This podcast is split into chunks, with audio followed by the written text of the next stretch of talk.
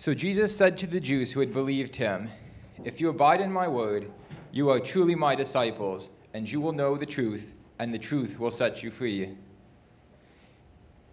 They answered him, We are offspring of Abraham, and have never been enslaved to anyone. How is it that you say, You will become free?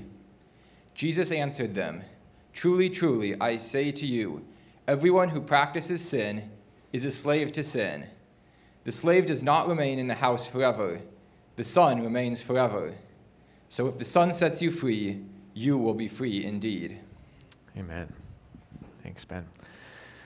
Amen. Well, this is the word of the Lord. As we come to it, I'm going to ask for God's help to teach us today. So, would you pray with me once again? Heavenly Father, we thank you for your written word that you have um, spoken to human authors who have written it down and you've preserved it for generations so that we could hold it here this morning and read your very words, Jesus. As we do, we ask that you would be our teacher today. We pray all of this in Jesus' name. Amen. Well, uh, during World War II, uh, there was a special uh, Nazi sponsored operation. It was kind of this secret mission. Maybe you've heard of it, maybe you haven't, uh, but it was called Operation Bernhard. I discovered this recently. And um, it was uh, basically a Nazi code name for this counterfeit operation that they were trying to run. Basically, what they had decided to do is they decided to forge English currency uh, and do it to, to the best of their ability and flood uh, their marketplace with fake currency and to overwhelm it with, with fake notes so that uh, real notes could no longer be trusted. And, and the whole point was to bring a, a collapse to their entire uh, economy. And so this was a, a pretty elaborate scheme, uh, they, but they just wanted to, to destabilize it. They wanted to, to, trigger inflation and trigger a mistrust in, in, in everything that they had. And so um, the man that was in charge of it was a former textile engineer, and he put together a team of about 140 experts. And these were experts that were uh, experts in printing, or they were ink specialists, or they were manufacturers, or they were financial experts. He put together this elite team, and all of them didn't want to do it but all of them were Jewish prisoners in concentration camps. And so, under the threat of death, they forced these people to work hard at creating the best counterfeit currency that they could, and they actually did a really phenomenal job. Just the way that historians write about this, from what they've discovered, it seems to be they, the, these things looked as real as it gets.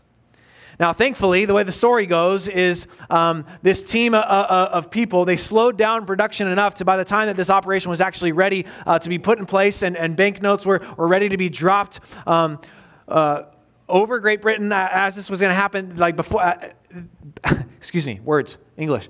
Before, they, before this happened, they slowed it down enough to where the Nazi air forces were depleted by the time it was ready. And so it didn't actually happen. There was a, a few notes that made their way in, but not enough to really do any kind of, of damage. As I read this story and discovered this, maybe as you're thinking about this, you can picture how like crazy dangerous that could be to an economy, right? To have it just flooded with millions of, of bills that are fake. To where everywhere you go, you start to question is this real? Is this not? And it could just destabilize everything. This is a really interesting story that I'm really glad did not happen, right? To the sovereignty of God, thank you, Lord, that you stopped this from happening, right? But it's a story that highlights for us the danger of something counterfeit.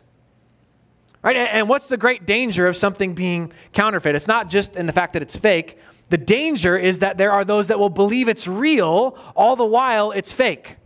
That's where a counterfeit is dangerous, right? That we would put our hope and belief in something that we think is real, but the whole time it's actually fake. And the danger becomes all the more magnified when it's something that has far greater con- uh, consequences than just money or an economy, but something that has eternal consequences. It becomes all the more dangerous. As we come to this passage today, we are being confronted with the fact that there are many who think that they are Christians and are in fact not. There are many who think that they are saved and follow Jesus and therefore will be saved, but in actuality are not. And so therefore they're, they're putting all of their hope in something that they think is real, but while the whole time it's actually not. It's a counterfeit. In fact, Jesus himself would say this when he was on earth. He says, On that day, when all of humanity comes to stand before Jesus, he says, On that day, many will say to me, Lord, Lord, did we not prophesy in your name and cast out demons in your name and do many mighty works in your name? And I will declare to them, I never knew you. Depart from me, you workers of lawlessness. Jesus himself says that there will be many people that come to stand before him thinking that they're Christians, thinking that they follow Jesus, that they're in, all the while they're not. Now you could see that has far greater ramifications than just some fake bills. So the question is how do we know a genuine follower of Jesus? How do we know? Can we know? Is it just, I hope so? Or is there some assurance that we can have? How can we know the difference between a genuine follower of Jesus and a counterfeit, if you will? Is there some kind of assurance that we can have? Spoiler alert, yes, I believe there is. But let's see what Jesus says about it, huh? Starting in verse 31, here's what he says. So Jesus said to the Jews who had believed him, if you abide in my word, you're truly my disciples. Now, if you were with us last week, you remember we were in this passage where Jesus is talking about how he's the light of the world. He's come to save. He is the, the king, the savior, the Messiah. And at the very end of that section, it tells us that there's people that have been listening to him, and some of them believed in him. Right? We, we've seen this pattern throughout Jesus' life in the book of John where Jesus will, will drop some like truth bomb about who he is and it will blow everyone's minds and it will infuriate some, but then for some, they'll believe in him and they'll, and they'll trust in him. And so we've just read that there were some that believed in him. And now we're being told in the very next verse, Jesus said to those very people that had believed in him something. He says to them, Abide in me. If you abide in my word, you are truly my disciples. Now, the author of this book has already introduced to us to the idea of weak, fickle, and fleeting faith. That there are some who come to believe in Jesus, but very quickly fall away because they never actually believed. John's actually already introduced us to this idea, and he usually ties it to those that faith is dependent on signs and wonders right? If you remember some of this, in John chapter 2, I have, have this on the screens for us. In John chapter 2, we were told this now, when Jesus was in Jerusalem at the Passover feast, many believed in his name when they saw the signs he was doing. But Jesus, on his part, did not entrust himself to them because he knew all people and needed no one to bear witness about man, for he himself knew what was in man. So, what happens here in John chapter 2? Many believed in Jesus because they saw the signs and wonders that he did, but being God, he knows why they're believing in him and what that actually means. They're just looking to him because he does wonderful, miraculous things. They're not actually coming to believe and trust in him as their Savior, as their King. It's a, it's a quality of faith that's just not very deep and therefore it won't last because it's not rooted, rooted in anything substantial. Or maybe an even better example in John chapter 6, after Jesus feeds the 5,000, what does it tell us, right?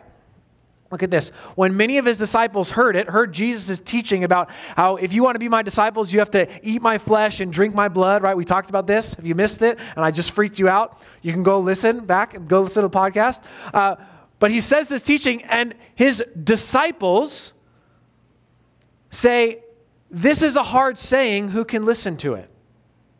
And now, here when it says disciples, it's talking about the larger crowd, not the 12 disciples, but this larger crowd that's been following Jesus. So here we have John talking about people that believe in Jesus, even sometimes calling them disciples who aren't really actually sticking with Jesus and following him. In fact, a couple verses later, many of his disciples turned back and no longer walked with him.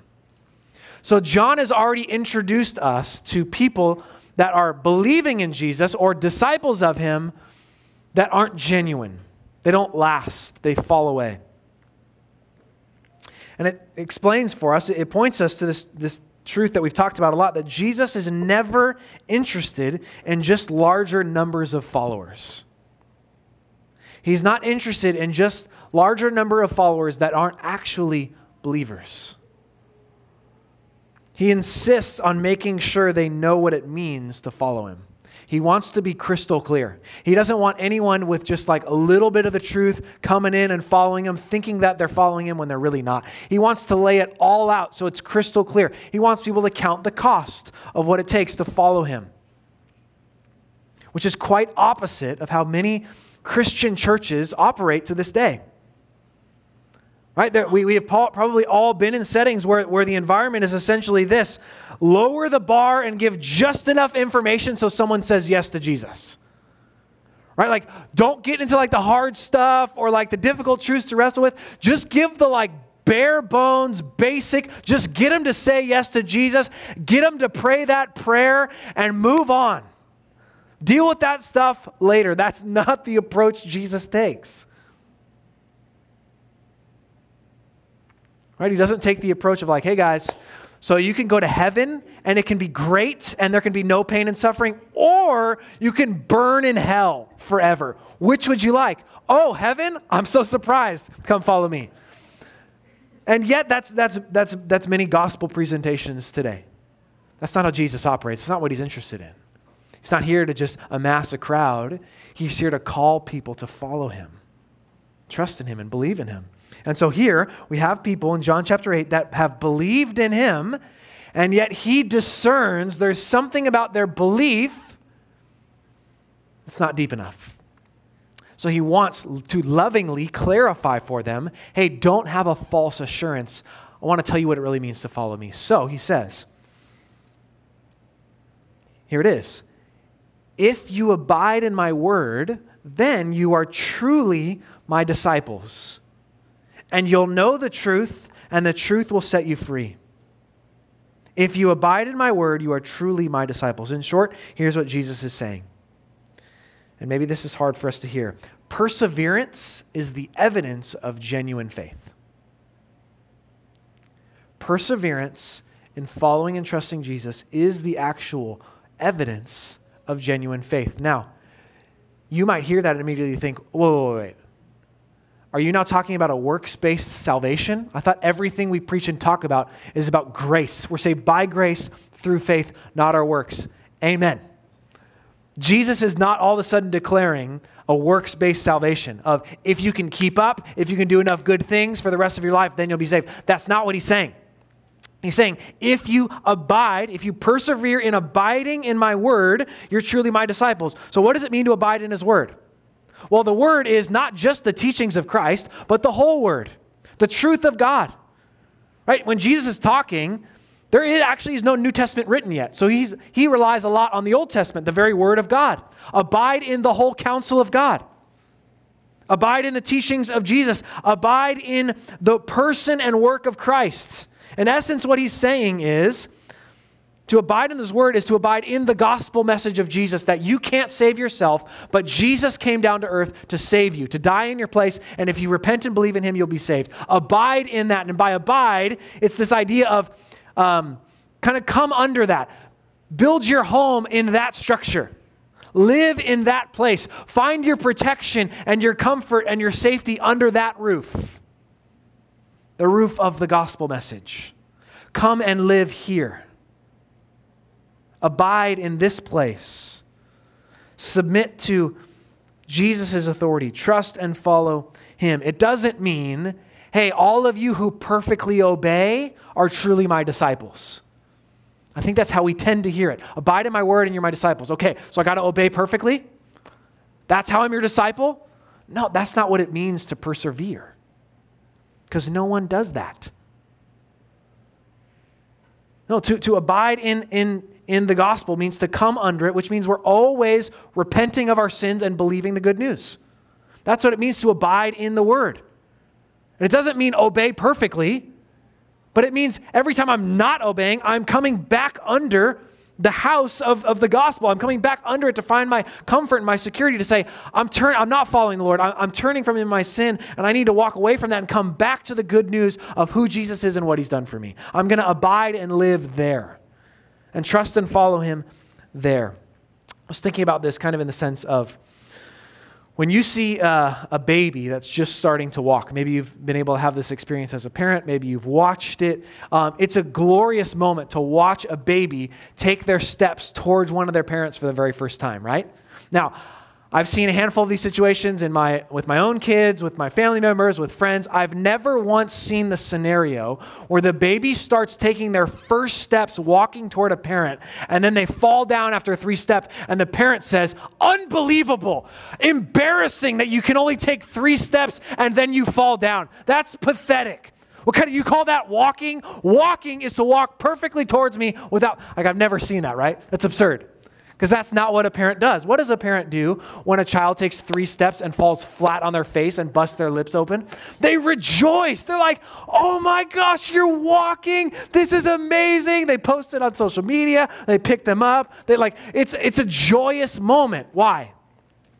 Because they're celebrating that the baby is walking, right? Even, of course, the baby's gonna fall down. It's learning to walk. Sometimes we have this perspective that God's expectation of us is that we will walk perfectly, and every time we stumble and fall, He's like an angry parent that yells at us and says, How embarrassing. But actually, I think the picture is more like what we see with parents here. As we're walking towards Him, following Him, trusting Him, and we fall down and we stumble and we sin picks us back up. He says, Keep going. He's pleased with you because you're in Christ. I think that's more of the picture of what it means to abide in the Word, to be following Jesus is not, hey, you better walk perfectly or else you're not the real thing. No. It's I walk towards him and I stumble and I fall down. He helps me back up and we keep going. And I stumble again, I fall down, he helps me back up and we keep going. And I have his delight towards me at all times. The picture of not a disciple, if in that analogy, is to say, I'm, not, I'm no longer walking towards this Jesus, I'm going to walk this way. In short, abide means believe the gospel and follow Jesus. Believe the truth of who Jesus is and what he's done. Build your home there. Tuck under that. We very intentionally have chosen our mission statement as a church. If you haven't heard it, it's this it's that as the people of God, we're called to this every day to enjoy, trust, and follow Jesus in all things. I think that that's the essence of what it means to be a disciple, to be a follower of Jesus, to enjoy, trust, and follow Jesus. I think it's kind of what Jesus is talking about right here. Right? This idea of enjoying him. Is there a delight that you have in Jesus? Do you have an evident love for him? Not a perfect love for him. Stop translating that. Do you have an evident love for Jesus? Do you have a joy in the person and work of Christ? Do you have any amount of satisfaction in him? A desire to see him exalted. If you do, that's the sense of enjoyment, of delight in Jesus that is not natural to you. It's evidence that you are abiding in His Word? Or that trust word? Are you resting on Christ for your salvation? Do you submit to his authority? Do you confess the sufficiency of what Jesus did as enough for salvation? Are you giving yourself to him? Are you surrendering to his plans? Again, not perfectly. Stop translating that. Are you tr- do you trust him? Do you believe that He has what's best in mind? Do you believe that, that His plans and His wisdom are better than yours? Or this follow? Do you have a desire to obey Him? Is there evidence of, of you walking in obedience? Is there evidence of regular repentance when you're not? When you realize, I'm not, is there evidence of repentance? Are we seeing things that the scriptures point us to, like the fruit of the Spirit being developed in your life? Again, not perfectly, but are we seeing snippets of that as we walk towards Jesus, as we abide in Him? Those things are not natural to human, to human nature. The very evidence of those things is the evidence of the Holy Spirit working in someone's life. the point of Jesus talking about this is not to confuse us. He's not interested in making you more unsure about whether you're saved or not. That is not his heart. He wants to make it really clear whether you are or whether you aren't. Okay? This mission statement for us is meant to, to, to, point us towards here, here's how we are to be walking and abiding. We're to be enjoying Christ, trusting Him, and following Him together in everything. So he says, When you abide in my word, you'll realize you are truly my disciples. And when you abide in my word, something will happen. He says, You will know the truth, and that truth will set you free.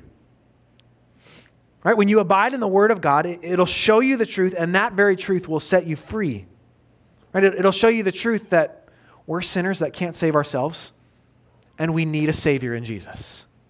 And when we come to believe that truth and confess that truth, it sets us free. That's what Jesus is saying. And wrapped up in what Jesus is saying is something inherently appalling to these Jews that say that they believe in Jesus. Did you catch what it was? Wrapped up in what he's saying to them is hey, if you need to be set free, it's because you're not free, because you're a slave. And that was offensive to these Jews. So they hear what Jesus is saying about, hey, if you're my disciples, if you're truly my disciples, you'll abide in my word. And when you abide in my word, you'll come to see the truth, and that truth will set you free. And their instinct is, what are you saying about us? Are you saying we're slaves? They're very offended. Look at what they say in verse 33. They answered him, We are offspring of Abraham and have never been enslaved to anyone. How is it that you say you will become free? You see, the Jews they were of the seed of Abraham. They believed that because they were of the lineage of the people of God, the Jewish, the chosen people of God, starting with Abraham, where God birthed, uh, birthed the people of Israel. He, he created for himself a people. And they believe that to, to this moment, because they are of that seed, they're royalty. They're God's royalty. They are inherently in simply through their birth line. And by this very objection that they give to Jesus, they actually demonstrate they don't abide in the word. Because if they were abiding in Jesus' word, they would realize, oh, actually, we're all sinners, even us as Jewish people, and we all need a Savior in Jesus. And I think Jesus is saying this very intentionally, right? Jesus chooses his words very intentionally because he knows that you have to get lost before you can get found. You have to get lost before you can get found. These Jews thought, we don't need to be set free. We're already free. We're, we're Abraham's offspring. We're not slaves. Which is a common thought even to this very day. I've never been lost. How can you say that I'm found or that I need to be found? I'm not a sinner. How can you say I need to be saved? I'm not in danger. How can you say I need to be saved? Saved from what? I'm not dead. How can you say I need to be made alive? But Jesus knows you have to get lost before you can get found. If you think that you're found, if you don't think you're lost, if you're convinced uh, I'm good, then, then someone coming to, to, to share a message with you about how you can be found or you can be saved or you can be brought to life, it's irrelevant. You're like, oh, well, I'm good. Just take that elsewhere. Jesus knows that these people here need to get lost before they can be found. And so he says to them, inherently, you're a slave to sin. And it's offensive to them. But the truth is, no one ever, ever comes to Jesus without first believing you're lost. You're sinful. You're dead. You're in need of something that you can't provide yourself. Jesus knows this. It's one of the purposes of the word is to show us our lostness. And so Jesus is doing this with this crowd. He knows he needs to help them realize they're lost before they can get found. And so Jesus answers them, says, Truly, truly, I say to you, everyone who practices sin is a slave to sin. So they say, Hey, we're not, we're not slaves. We, we're sons of Abraham. We're royalty. We're in. We don't, we don't need to be set free from anything. So take that elsewhere. Don't give that to us. And Jesus says, oh, No, listen. Everyone who practices sin is a slave to sin. And that is meant to bring everyone on the same playing field. To say, everyone who practices sin, which is everyone. And Jesus is telling us that sin is not only something that we do, but it's something that corrupts us. You see, I think we, we have a pretty good concept of like, okay, I can do something wrong, and therefore that is sin. So I should maybe just try to not do all the wrong things and then I'll sin less. But sin is not just simply actions we take, sin is also something that corrupts us as we do it. We have a, a, a, bigger picture of sin. It, it's far more all encompassing than we realize. It's not just the choice that you made on Tuesday, it's actually something that infects and corrupts everywhere it goes. Right? We, we sometimes think, well, I wanted to do something bad, but then I didn't do it, and so therefore that reveals like this deep godliness in me. Right? Like I really wanted to sin, but listen, I didn't. Therefore, what that reveals about the depths of my heart is how good I am. That's insane. All that reveals is that you wanted to sin. That's not deep righteousness, that's depravity. That's deep sinfulness that you don't want to follow God. That's what that reveals. The corrupting nature of sin is not just that we do sin, it's that we want to do sin. It's that we don't want to do what's truly good. We don't want to give God glory. We don't. That's the corrupting nature of sin. Not just that we do things that don't give glory to God, but that actually we don't even want to give Him glory. We want to give ourselves glory. That's what we're about. That's the corrupting, enslaving nature of sin. And the practice of sin proves that you're enslaved to it. Because by doing it, you prove you can't not do it. It's just in our nature, it's who we are. We cannot go a day without sinning. We can't go an hour without sinning. We probably can't go a minute without sinning. It's just, it's just outside, of, like we can't even help it. It's just part of our corruption from the fall. Right? It's like if I were to say the word elephant to all of you right now. Elephant, elephant, elephant, elephant. Try as hard as you want. You can't possibly not, at least for a moment, think of an elephant when I say elephant. You can't help it, right? It's, it's like it's thrusted upon you. This is kind of the idea of, of sin is not just things we do, but it's, it's become a master over us. We have become enslaved to it to where we cannot not do it on our own strength. And by doing it, we prove that we're slaves. And the very practice of sin further enslaves us. It's the evil of sin. And I think addiction is probably one of the greatest examples for us, very practically. Right?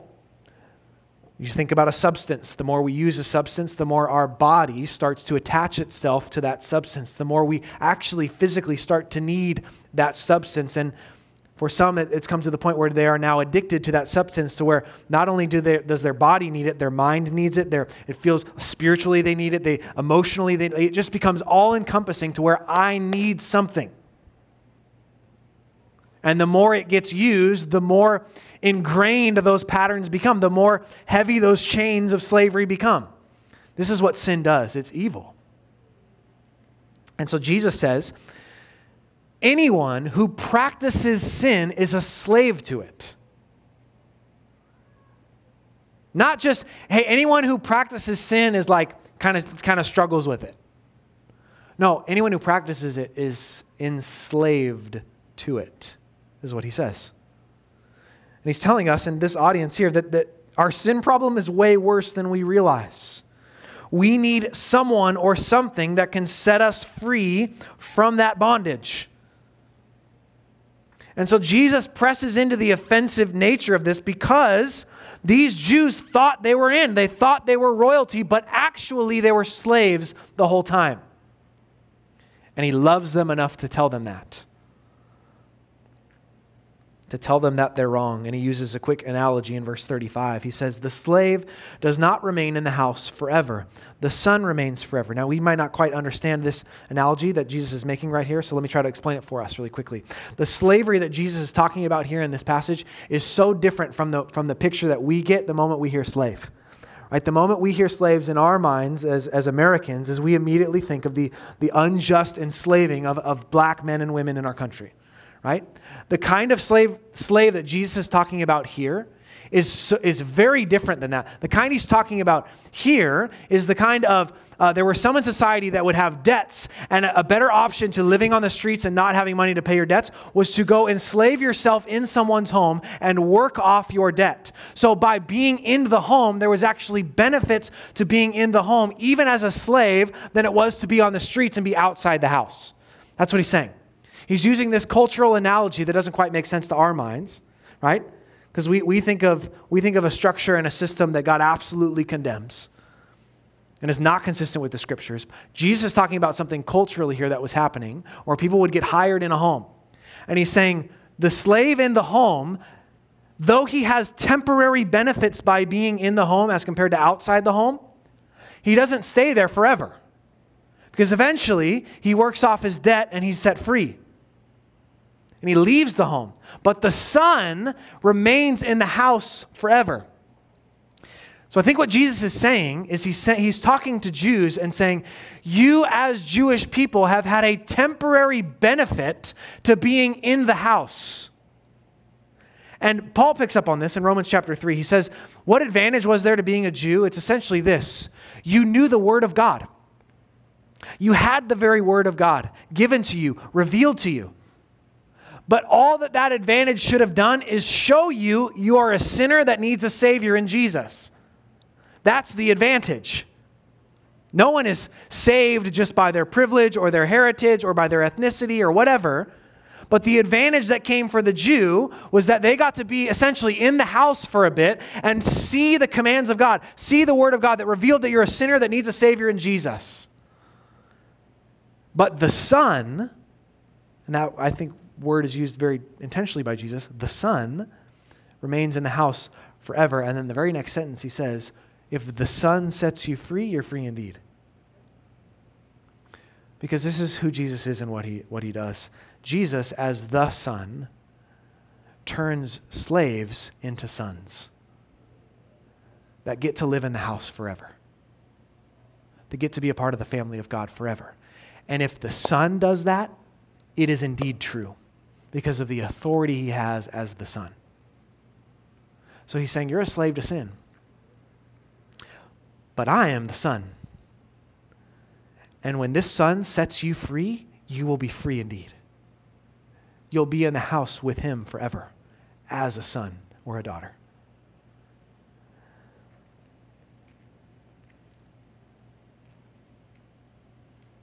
Jesus wants his people to have assurance. He doesn't want you to have confusion. He's trying to give assurance to those that are really coming to follow him and trust in him and abide in his word to say, You were a slave to sin, but if you come and follow me, the Son, I will set you free. And everyone that I set free is free indeed.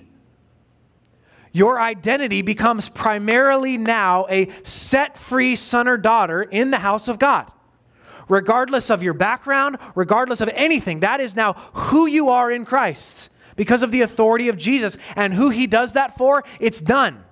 Do you hear the language of assurance? He's trying to say, Indeed, if you abide in me, you come to me, and I set you free, you are indeed free. You don't need to worry, you have assurance. God's desire for his people is assurance, not insurance. Insurance is what we get in case something goes wrong, right? We're all confronted into that. Right, we, we, we get house, house insurance just in case something goes wrong. We get travel insurance just in case something crops up and can, has to cancel our plans. We get car insurance just in case something drastic goes wrong, we'll be able to get through it. We get insurance in case something goes wrong. But God wants us to have assurance because nothing will go wrong. with what He's given us. He says, If I've set you free, you're free indeed. He wants you to have assurance that nothing will corrupt that. Nothing will go wrong. You don't need to take out an insurance policy against that. You can have assurance that that's not changing. That's what God wants us to have. He wants us to have the certainty of that. Not that we would fret and worry about what might happen in the future, but that we would have the confidence of what will happen, that nothing will separate me from the love of Christ. That's what He wants for us. And like the Jews here, there's all kinds of false insurance policies that we're tempted to take out to give us confidence that we really are God's, that we really do belong to Him, that really when we die, we'll really go to heaven. We take out all of these insurance policies to keep in our back pocket, in our wallet to pull out when we start to doubt it or times go top to say, no, no, no, no, no, no, no, no, no. Uh, the youth camp I went to, I made that decision. I stood up and I made that decision to follow Jesus. I prayed that prayer that 47 times. I, I, I, okay, I, can, I can be confident. I, I, can believe this because I made this decision. As if it's some kind of like insurance policy. I think there's many out there that are, that are holding on to, I made a decision, I prayed a prayer.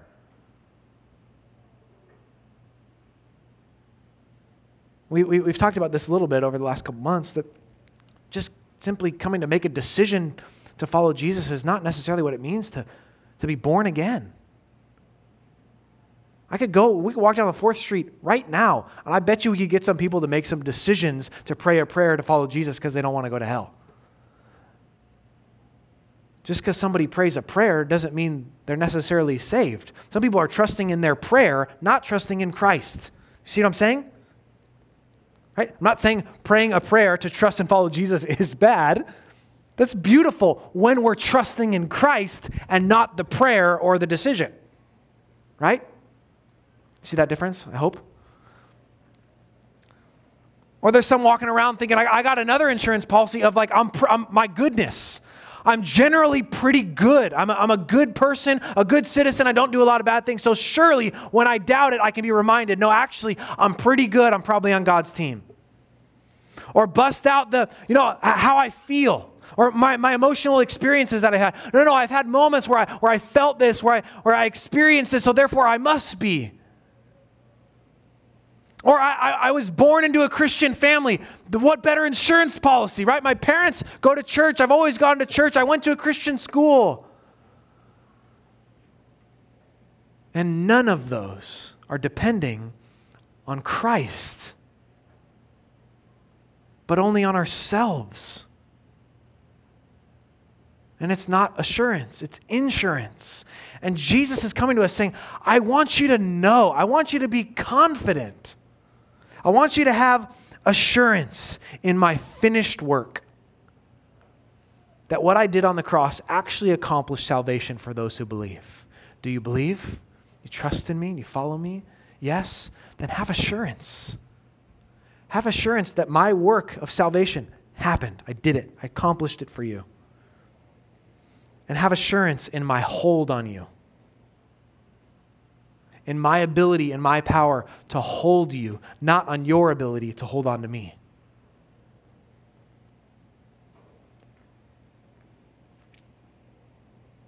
This is what the scriptures tell us over and over this beautiful doctrine of the perseverance of the saints. A few verses we'll just rifle through really quick.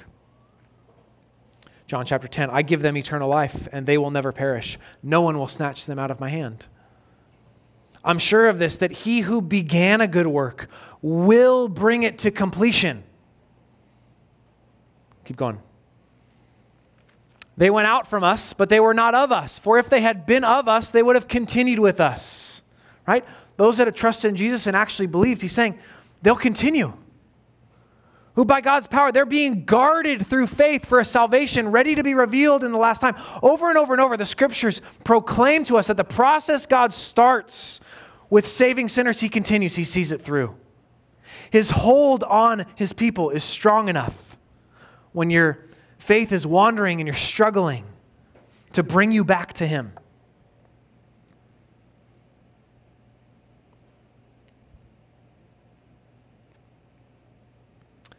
He wants us to have assurance.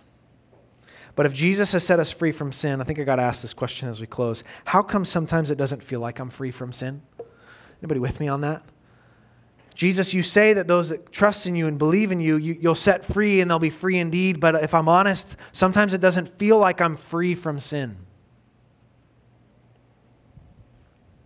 And the truth is, we are free from sin, but we aren't free from sin. When Jesus sets us free from sin, it happens in a few different ways. Immediately, when you trust and follow Jesus as your Lord and Savior, you come to Him and you say, I'm ready to follow this Jesus. I'm a sinner. I can't save myself. I see what He's done for me on the cross. I, I, I repent for my sins. I turn and I follow Him. I throw everything I need is in Christ. He's my Savior. At that very moment, when the Spirit of God brings new spiritual life into someone, the Bible tells us at that very moment, we are justified, which means we are declared righteous which, to use the language of this passage, in that moment, we are set free from the penalty of sin forever. The penalty of sin is gone for you. For all time, you're set free from the penalty of sin. And from that moment forward, God starts this process in your life where He walks with you day by day. And what He's doing day by day is He's sanctifying you in other words, He's freeing you from the power of sin in your life every day. So, the moment you trust in Jesus, you're freed from the penalty of sin. As you follow Him throughout your life, He is freeing you from the power of sin with the promise that one day, when you join Jesus in heaven, you will be freed fully and forever from the presence of sin. Three P's. You're welcome. Right? We are free from the penalty of sin that's done and forever. As we follow Jesus, He's regularly freeing us from the power of sin in our lives. And we can believe that when we join Him, He'll fully free us from the presence of sin. There is an already and not yet aspect to this that we're called to walk in.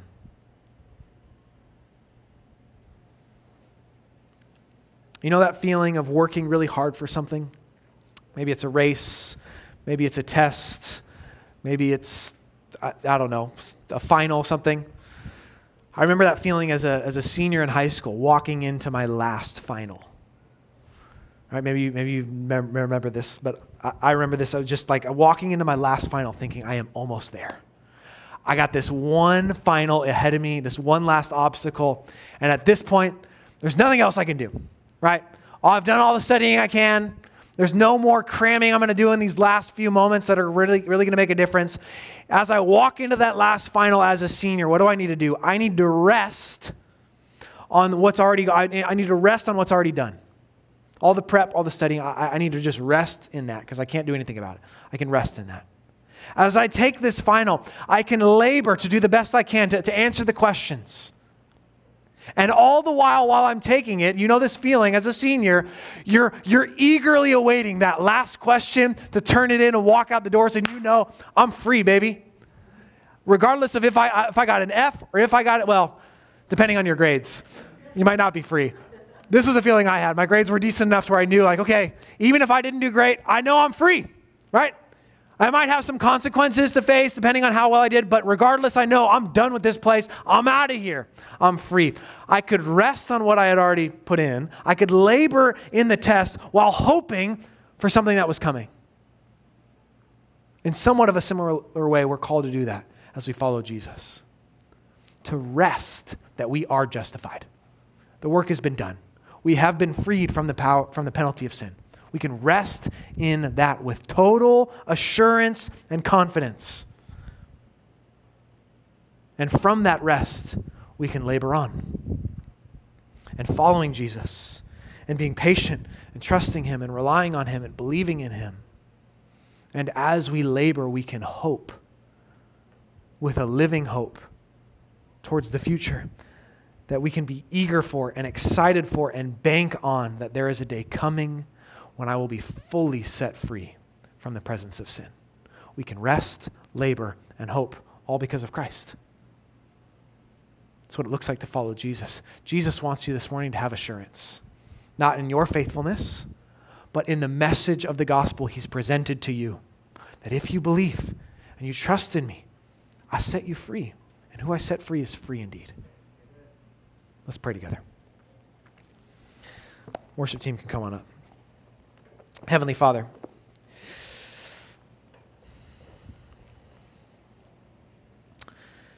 I pray that this morning you would give us, those of us that have trusted and follow you right now, you would give us a deep confidence and an assurance in who you say that we are. That we can trust you, we can believe you.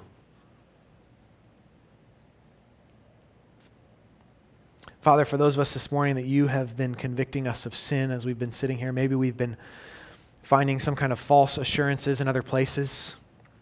Or maybe we've been realizing there's ways that we're not enjoying you, we're not trusting you, we're not following you.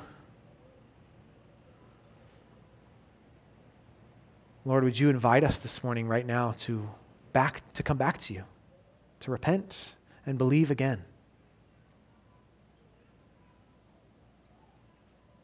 But Lord, as we respond to you now, I want to pray against the lies of the enemy, that he would love to, to speak into this place and into these people. Accusations of certain sins that can't possibly be covered, of failures that he wants to remind us of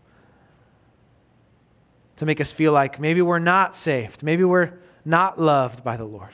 God, we want to rebuke that voice and say it has no place among your people. We want to listen to your voice, which tells us that if you've set us free, we are free indeed. Would you help us to walk in that freedom? We need your help.